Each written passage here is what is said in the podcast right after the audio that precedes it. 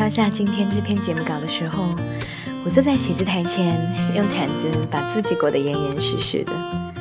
窗外是难得一见的明朗晴空，和已经快要跌至冰点的温度。边听着北风在吹，一边使劲地靠近暖油钉，不停地往保温壶里面加热水，捧着一直冒着热气的马克杯，音响里是随性的吉他节奏和仿佛来自遥远远方的歌声。戴上眼镜，不停地搓着手，缩手缩脚地敲下了这些文字。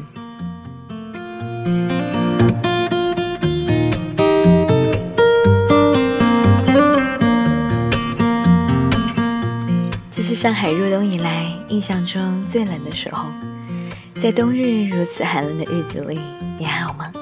这里是 FM 四幺零六八，小心情放的时光。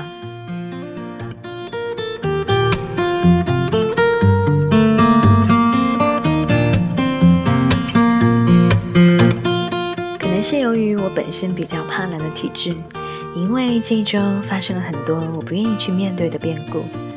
所以，上海降温的这两天显得尤为的难熬。有时候，天气和温度仅仅是一些身外的感受，真正决定的往往是自己内心的感觉。短短的一周里，就发生了三次变故，而这三次变故的起因、结果都是相似的。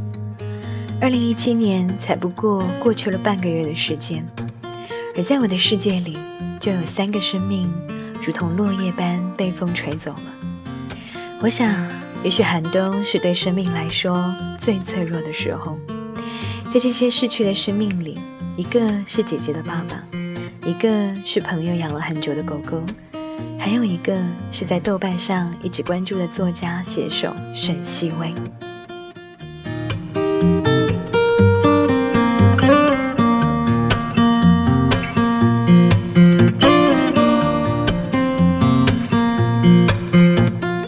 周三接到姐姐的电话，其实她什么都不用讲，听到第一声的啜泣，我就知道那只叫做失去的怪物已经将她团团的围绕。于是我尽快的安排好手头上的事，请了一天的假去参加葬礼。在死亡面前，所有的言语上的安慰都是苍白的，唯有拥抱可以暂时的抵御寒冷。见到姐姐的第一面，我没有说话。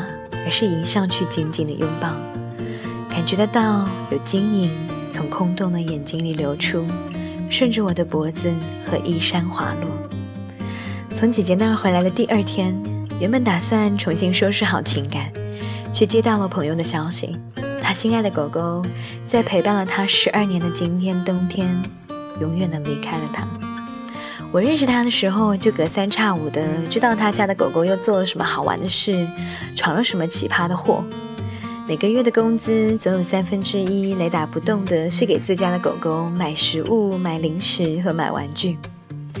因为太突然，我甚至都没有见他狗狗最后一面。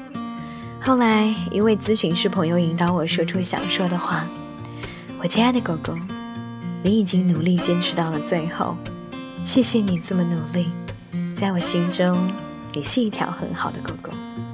说完，伴随着泪水，难过汹涌而出。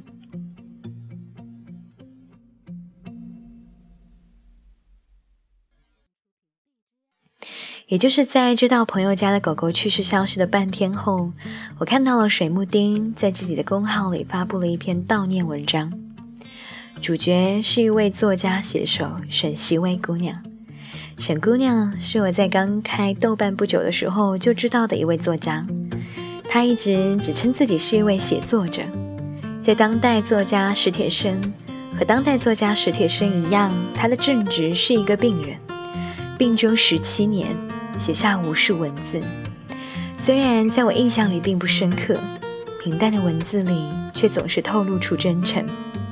他曾经说：“会写的人非常多，我自视甚低，比大家以为的更低。唯有一腔真与诚，将贫瘠的生命体验无保留的陈列。因为写作带来的快乐，让我在某些瞬间感觉到自己有一个会发光的灵魂。”后来我写道：“写字作文，为什么会爱上？是因那是我自己制造出的安全感，是我自己给予自己的自由。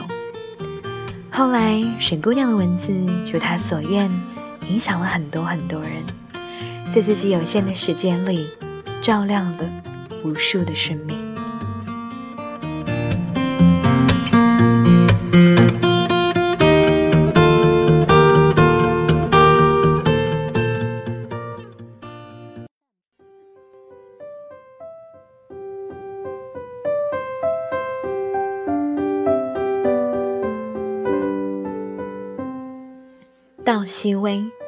喜欢的人是不会忘记的。水木丁。昨天早晨得知沈西薇姑娘离世的消息时，我正在麦当劳里边吃早餐边刷微博。他好朋友通报那条微博还没有来得及仔细看，很快就刷过去了，然后马上觉得很不对劲，为什么好像看到了蜡烛？赶紧往回翻到这个消息，读了两遍。然后我平静地吃完我的早餐，坐在那里又发了一会儿呆，眼泪忍不住流了下来。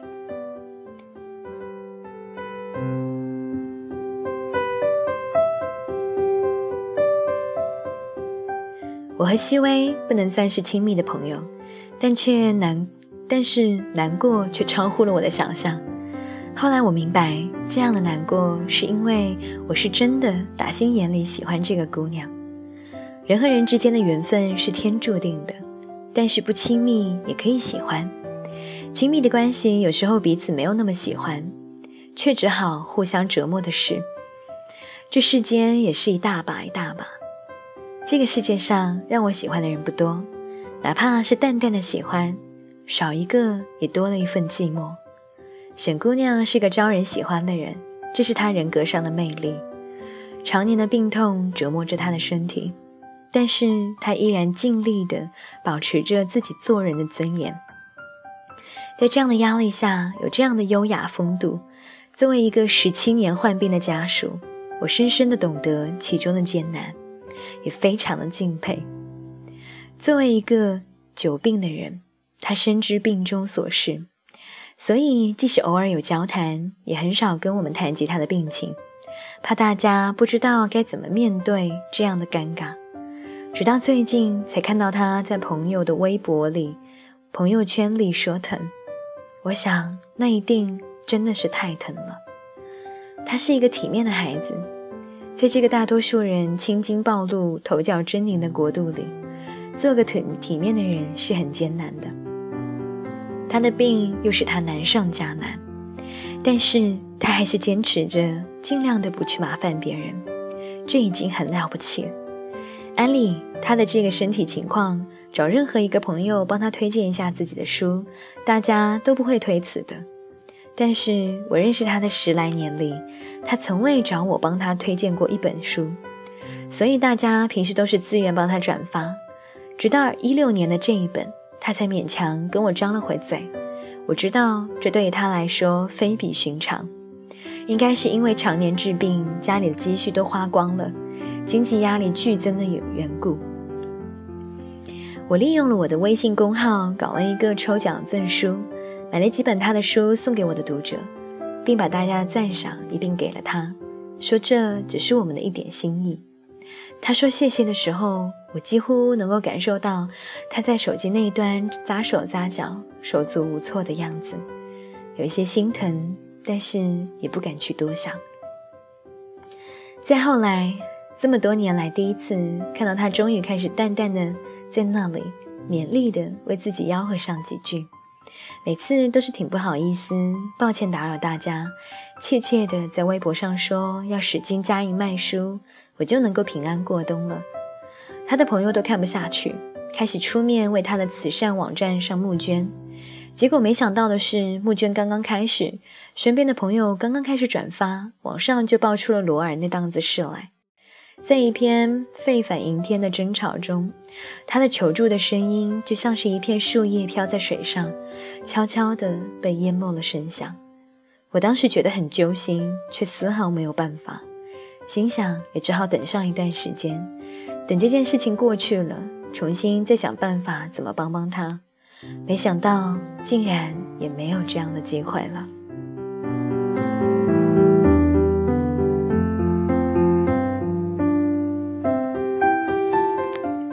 昨天有细微，还想到了我的另一个朋友米老牌，他大概是在零七年的时候，在我父亲走后的一个星期里，因为骨癌去世了。到今天正好十年，我跟他也是，也不是那种很亲密的朋友，但是却很喜欢。十年里，每次我路过上海的淮海路地铁站，都会想起我去医院里看他的场景。我的记忆力很好。也是我自己没有想到的。我会记起他拄着拐杖，穿着病号服，和我一起穿过繁华的十字路口的模样。我不是故意要记住他，只是就那样记得而已。他好像也知道这一点，早早的就在自己的 blog 上写下了一段话：如果有一天我的肉体离你而去了，你应该了解，我还活在你的心里。在你冲我微微笑的时候，我也会对你微微笑；在你不开心的时候，你也可以对我诉说。我会在天上永远用温柔的目光看着你，鼓励你。多年以后，你也死去了，那个时候我们就会在天上相聚，那个时候我们就会永永远远的在一起。经历这样的经验，我可以确定，只要我还活着。还有健康的记忆，我是不会忘记细微的。人曾经来过这个世界上，就多少会留下自己存在过的痕迹。于是，在书本上，就是在人们的记忆中；不是在书本里，就是在人们的记忆中。因为一个让你真心的去喜欢的人，无论他在与不在，你都会愿意记住他，想起他。海明威说。真正的勇气是压力之下的优雅风度。席薇是我见过的人中真正能够配得上这句话的人。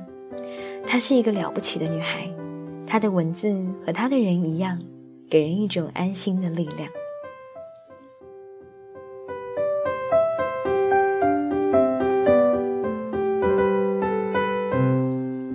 人的记忆是有选择的。我想，熹微就是那个我们都愿意选择去记住的人。我亲爱的熹微，我知道你再也看不到这一条了，但还是想跟你说，好好休息。愿你的来生吃到好多好多好吃的，吃得白白胖胖的，睡所有想睡的男人或者是女人，穿许多漂亮的衣服，淑女装、朋克装，花样百出，健步如飞，四海浪荡。抽烟、喝酒、熬通宵，顶一头乱发和黑眼圈，早起喝咖啡、刷街、参加 party。愿你的来生能够尽情的享受这些肉心肉身的堕落、高潮、低谷、欢乐与悲哀。愿你来生能尽情的活。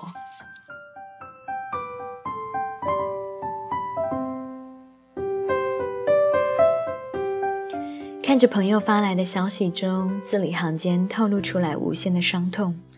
听到姐姐从未有过的放声痛哭和这篇悼念沈姑娘文章的时候，我久久都无法平静。我不断的在探寻生命逝去的因果，试图找寻到一点安慰。直到有一天晚上，我做了一个梦，梦到的是子夜时分，眼前是一片无限广阔的地势，群山。连绵不绝，天上的繁星点点，熄灭了又重新亮起。月光温柔地照耀着，无数晶莹明亮的光束从四面八方汇聚，照亮了夜的暗，温暖了冬的寒，打破了死亡的禁忌，不断的上升着，最后汇入了星海。那些逝去的生命呢，就像那一束束明亮的光芒。是一个个会发光的灵魂，他们不曾消逝，而是至始至终都活在我们每个人头顶的那片星海里，在漆黑的夜晚努力发光，让我们的世界亮一点，再亮一点。所以，如果你也失去过、害怕过、痛苦过、痛哭过，请你抬头看一看那片星空，努力的再往前进发一点，你会看见有光亮升起，就在你的前方。这一期节目就要结束了，末尾的时候，我想放一首歌给你听。仅以此文，我想献给那些已经逝去的生命，愿你们发光的灵魂会一直守护着、爱着你们和你们爱着的人们。我在这里，陪你们一起静默。